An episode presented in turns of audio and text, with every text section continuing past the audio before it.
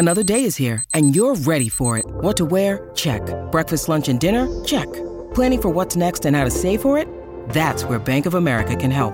For your financial to-dos, Bank of America has experts ready to help get you closer to your goals. Get started at one of our local financial centers or 24-7 in our mobile banking app. Find a location near you at bankofamerica.com slash talk to us. What would you like the power to do? Mobile banking requires downloading the app and is only available for select devices. Message and data rates may apply. Bank of America and a member FDIC. When you need mealtime inspiration, it's worth shopping Kroger, where you'll find over 30,000 mouthwatering choices that excite your inner foodie. And no matter what tasty choice you make, you'll enjoy our everyday low prices, plus extra ways to save, like digital coupons worth over $600 each week. You can also save up to $1 off per gallon at the pump with fuel points. More savings and more inspiring flavors make shopping Kroger worth it every time. Kroger, fresh for everyone. Fuel restrictions apply. This is Doc Vader, the most powerful clinician in the galaxy. You are listening to the Inside the Boards podcast. The force is moderately to severely strong with this one. Vader out. Illness is not an indulgence which you should pay for, nor is it a crime for which you should be punished. With this conviction, I would endanger my health. Shut it! Just cause you break bridges, there must be.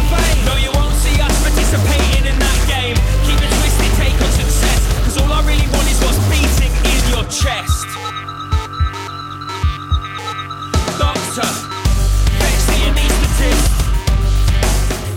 Welcome to the Inside the Boards podcast, the podcast dedicated to helping you learn to think like a question writer so you can study smarter, not harder, and succeed in medical school. Welcome to the Inside the Boards podcast. I am Patrick Beeman, your host. Today it's an audio blog entry by Brian Radovansky, who has previously been on our show and provided a question breakdown there. This article is USMLE Step 1 and Step 2 CK Question Breakdown 2 in 1 edition. So here we go. As a treat today, we have a question that is quite pertinent for both Step 1 and Step 2 CK. A question like this could certainly appear on either test. Take a stab at it and get your learn on. An 83 year old woman presents to the ED with very acute abdominal pain for the past hour. She recalls that it started almost exactly at 8:45 p.m. She has had similar pain in the past but never this intense. She has a past medical history of coronary artery disease with myocardial infarction 6 years ago, hyperlipidemia, hypertension, diabetes, and atrial fibrillation. She has never had surgery before. She denies any hematemesis or dark colored stools. Her home medications include metoprolol, warfarin, simvastatin, and hydrochlorothiazide, as well as a few herbal supplements she cannot recall. She is somewhat noncompliant with her medications. The pain is rated as an 8 out of 10 in severity and is a dull abdominal ache without radiation. Vital signs are a heart rate of 110, a blood pressure of 147 over 92, temperature of 99, respiratory rate of 22, and an oxygen saturation of 98% on room air. Physical examination is significant for diffuse abdominal pain with palpation. Previous evaluation of her pain during an ED visit five months prior showed no evidence of cholelithiasis. What test would be most likely to establish her diagnosis? A. Chest x ray. B. Abdominal CT angiography. C. Right upper quadrant ultrasound. D. Amylase, lipase, and LFTs. E. MRCP. Or F. An abdominal x ray.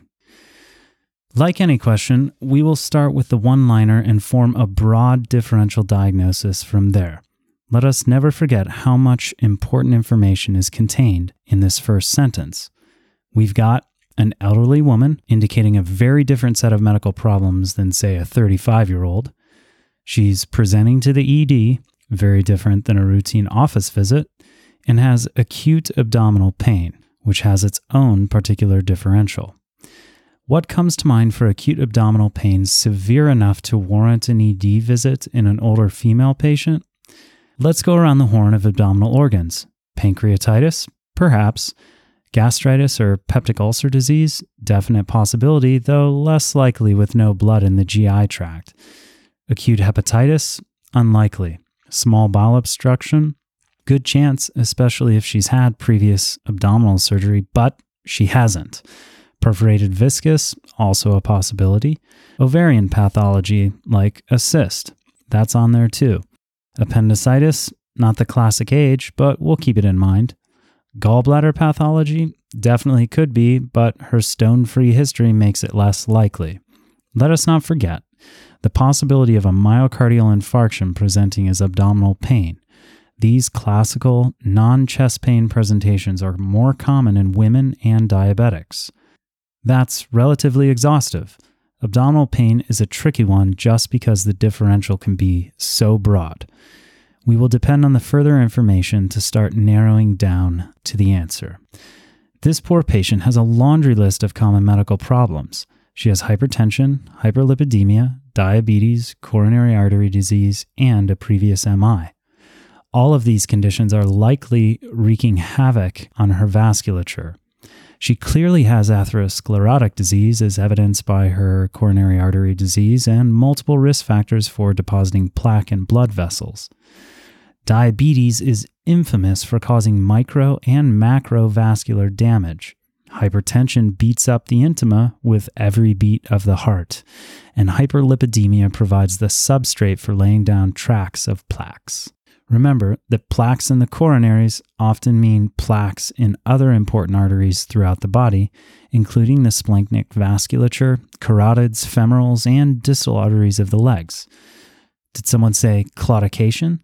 We see that she has a virgin abdomen, making a small bowel obstruction secondary to adhesions less likely. As you may recall from your surgery clerkships, adhesions top the ranks of causes of small bowel obstruction, followed by hernia and malignancies. Moving on, let's review the med list. She's taken the usual cardiac patient cocktail of beta blocker, metoprolol, antihypertensive, hydrochlorothiazide, statin, simvastatin, and in her case, likely in the setting of the thrombogenic atrial fibrillation, she is also on warfarin. The herbal supplements are a real wild card, and depending on what they are, can interfere with liver cytochromes, making medications more or less effective, or can exhibit their own side effects. We also are given a history of noncompliance, a particularly unfortunate thing for a patient who is beta blocked and anticoagulated. Lastly, her physical exam severe, dull, non radiating pain. She's tachycardic and hypertensive, a combination usually seen in patients suffering from pain. While she's tachypneic, saturations are fine. The abdominal exam is relatively nonspecific. If anything, she doesn't have any focal tenderness in any quadrant or region. Now, as almost always, we must make a diagnosis and figure out which test will rule in or rule out said diagnosis. Vasculopathic, elderly lady, has a beat up heart, non compliant with anticoagulation, ergo prothrombotic, with acute abdominal pain after having similar chronic bouts of abdominal pain. Have you pieced it together? If not, let's go through the answer choices one by one and reverse engineer what diagnoses might be served by each study. It's generally better to establish your own diagnosis, but as a backup plan, answer choices can serve as a starting point. So we'll take them in turn. Chest x ray.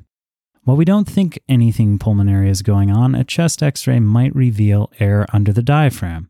This could be a sign of perforated viscus, but we don't really have a great story for a hole in an organ. There's no history of dilation, bleeding ulceration, or obstruction.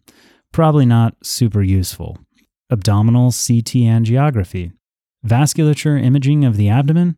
This will give us a shot of the aorta, renal arteries, splanchnic arteries, the celiac SMA and IMA, and iliac femoral system. We know she has a history of atherosclerotic vessels, and on top of that, is at risk for clot formation. So we'll keep this one in mind. Right upper quadrant ultrasound, the classic imaging test for gallbladder pathology. The patient doesn't have any specific right upper quadrant pain, no history of biliary colic, and no stones in a recent evaluation.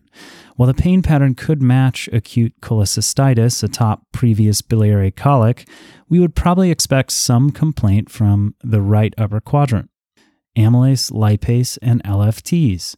Could we be looking at acute on chronic pancreatitis? Perhaps, but really don't have any history pointing us in that direction. Without history of gallstones, alcohol intake, new drugs, or scorpion bites, her pancreas is likely A OK. Could an herbal supplement be causing it? Low likelihood, but always something to keep in mind. MRCP. Evaluating her biliary tree with an MRCP would be useful if we suspected some sort of pathology like cholecystitis, choledocholithiasis, or some autoimmune inflammation of the bile duct. But we have no reason to believe this. This patient's risk factors are more likely to cause other damage.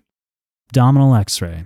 These are great for detecting dilation or obstruction, neither of which we are expecting here. They should not be ordered for vague abdominal pain. All right, after surveying the choices, the most likely problem with this patient is acute mesenteric ischemia.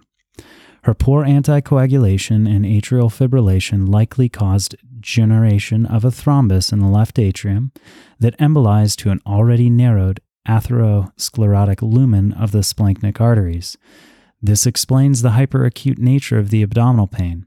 Now, if the stem included quote, pain out of proportion to exam, it would be much too simple. Keep this relatively rarer disease etiology in mind when confronted with an older vasculopathic patient. Arterial embolism generally causes severe pain very quickly, as we see in her case. Keep those differentials broad and work systematically. It is then that the answer will find you. All right, there's our audio blog entry. Thanks to Dr. Radovansky. Check out the link in the show notes to uh, read this article on Med School Tutor's website. And we'll be back with another entry in the audio blog series next week. Thanks to Rou Reynolds and Enter Shikari for letting us use the track Anesthetist off the 2015 album The Mindsweep. We'll see you back next week for some more high yield learning.